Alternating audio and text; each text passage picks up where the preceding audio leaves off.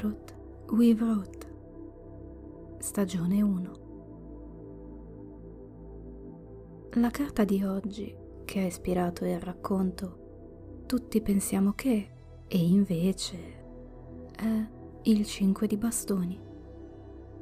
Questo arcano minore parla di instabilità, di una rottura dell'equilibrio preesistente, ma anche di una certa impetuosità, tipica del semi di bastoni. A volte, anche se la situazione ci appare negativa, è solo l'inizio di un'avventura diversa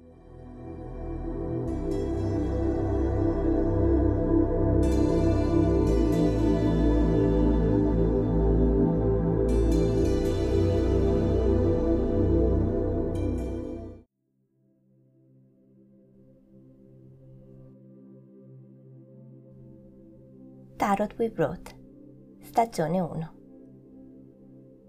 Tutti pensiamo che, e invece, un racconto di Ran.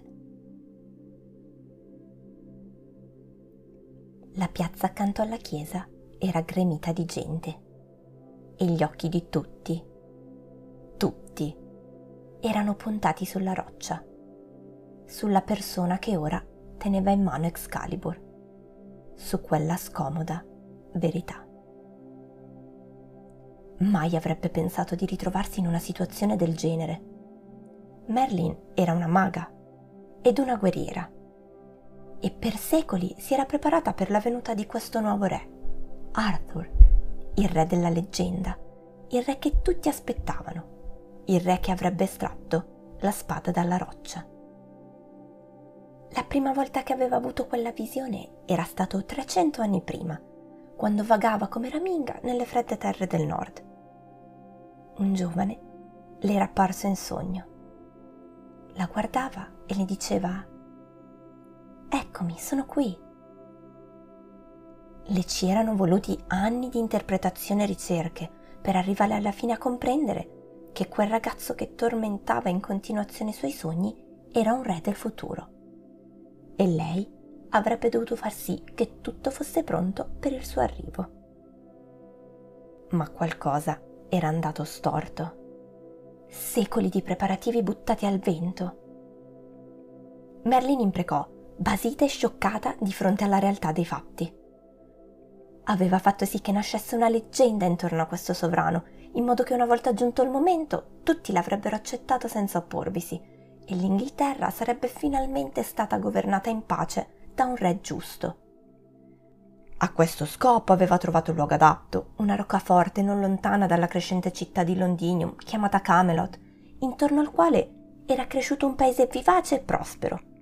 Aveva forgiato la spada, un artefatto magico bello oltre ogni dire, che aveva saldamente conficcato in quella pietra, magica anch'essa, per assicurarsi che l'unico in grado di estrarla fosse, appunto, il re prescelto. E le voci si erano sparse per la cittadella, per il regno, per tutto il paese. La storia del re, che sarebbe stato legittimato dalla prova della spada nella roccia, creppe. Divenne leggenda, divenne certezza.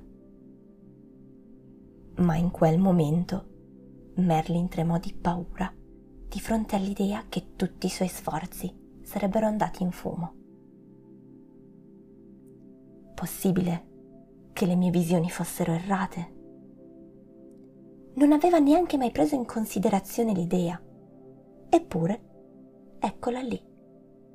In quel momento, davanti a mille e mille facce incredule almeno quanto la sua, chi aveva appena estratto la magica spada dalla roccia di fronte al palazzo di Camelot, era una bambina, una ragazzina, una femmina, qualcuno che il popolo non avrebbe mai accettato come sovrano.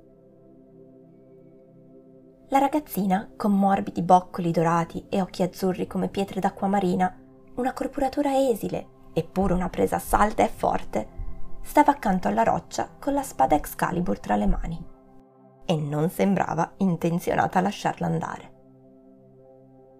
Eppure non poteva esserci errore, pensò Merlin, perché aveva creato quella spada in modo che solo e unicamente il legittimo sovrano potesse brandirla. Riscuotendosi dal trauma, si avvicinò concitata alla bambina. Con un gesto risoluto, calò il cappuccio sulla testa a coprire la cascata di sinuosi capelli scuri.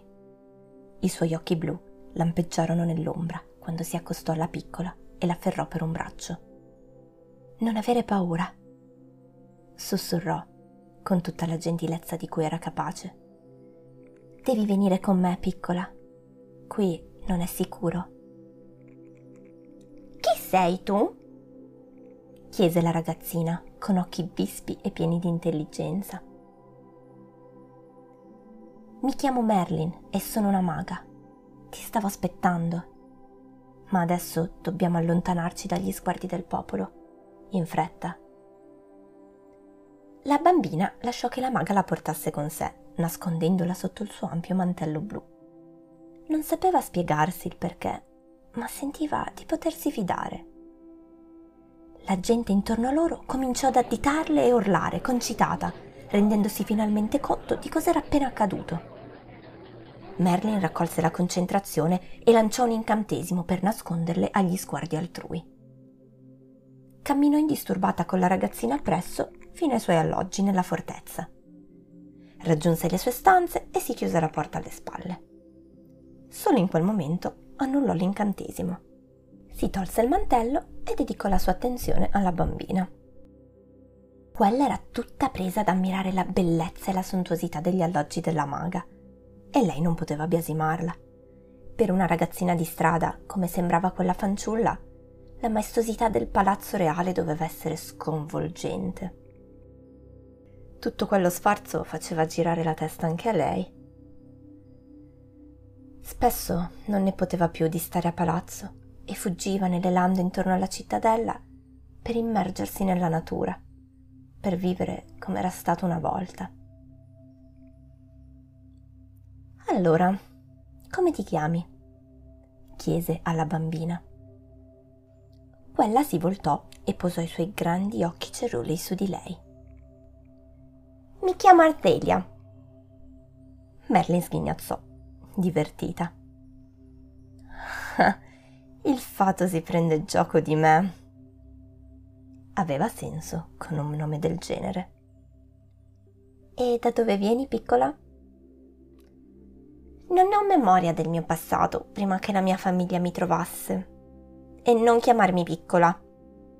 Merlin alzò le mani in segno di resa. Scusami. E così non sai da dove vieni, eh? Capisco. Sì, aveva ancora più senso. Prima hai detto che mi stavi aspettando. Che vuol dire? Giusto. La piccola sembrava sveglia. Vedi, Ardelia, io ho creato la spada Excalibur. Cominciò a spiegare Merlin, indicando la spada che la bambina sembrava non voler mollare per niente al mondo. Eppure doveva essere pesante. Conosci la leggenda attorno alla spada?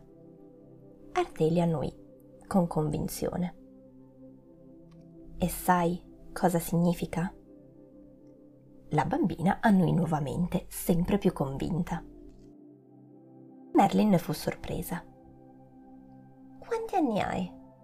chiese allora alla bambina. Ne ho dieci e tu, cara maga, devi ancora spiegarmi il significato delle tue parole. Vedi, è da quando ho memoria che ho sempre avuto questa sensazione di essere attesa, di avere un destino da compiere.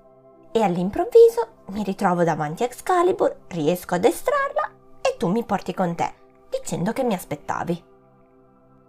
Merlin sorrise. Pareva non esserci proprio alcun errore. Ebbene, Ardelia, è così. Tanti anni fa ho avuto una visione che mi ha predetto il tuo arrivo su questa terra. Ti aspetto da tanto e mi sono preparata per questo momento. Tu diventerai sovrana di questo regno e lo governerai a lungo con saggezza io ti sarò vicino e sarò la tua maga. Ti istruirò e ti consiglierò, guidandoti sulla giusta via.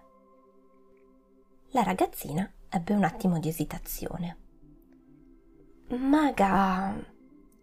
Chiamami pure Merlin. Merlin. Io però sono una donna e non c'è mai stato un sovrano femmina in questo regno. Non poteva biasimarla per questo pensiero, perché era la stessa identica paura che aveva attraversato la sua mente non appena aveva visto Ardelia, poco prima, sfilare con facilità e naturalezza estrema la spada dalla roccia. Sorrise alla bambina. Di solito è così, ma non preoccuparti ragazzina, vedrai che ci inventeremo qualcosa e andrà tutto benissimo. In realtà la maga ancora non aveva la più pallida idea di come risolvere la situazione, ma più dialogava con Ardelia, meno se ne preoccupava. Quella bambina emanava un fascino e una sensazione talmente rassicuranti che, era certa, il popolo non avrebbe esitato a seguirla. Ok, allora, per prima cosa, senti qua che bella idea, Merlin.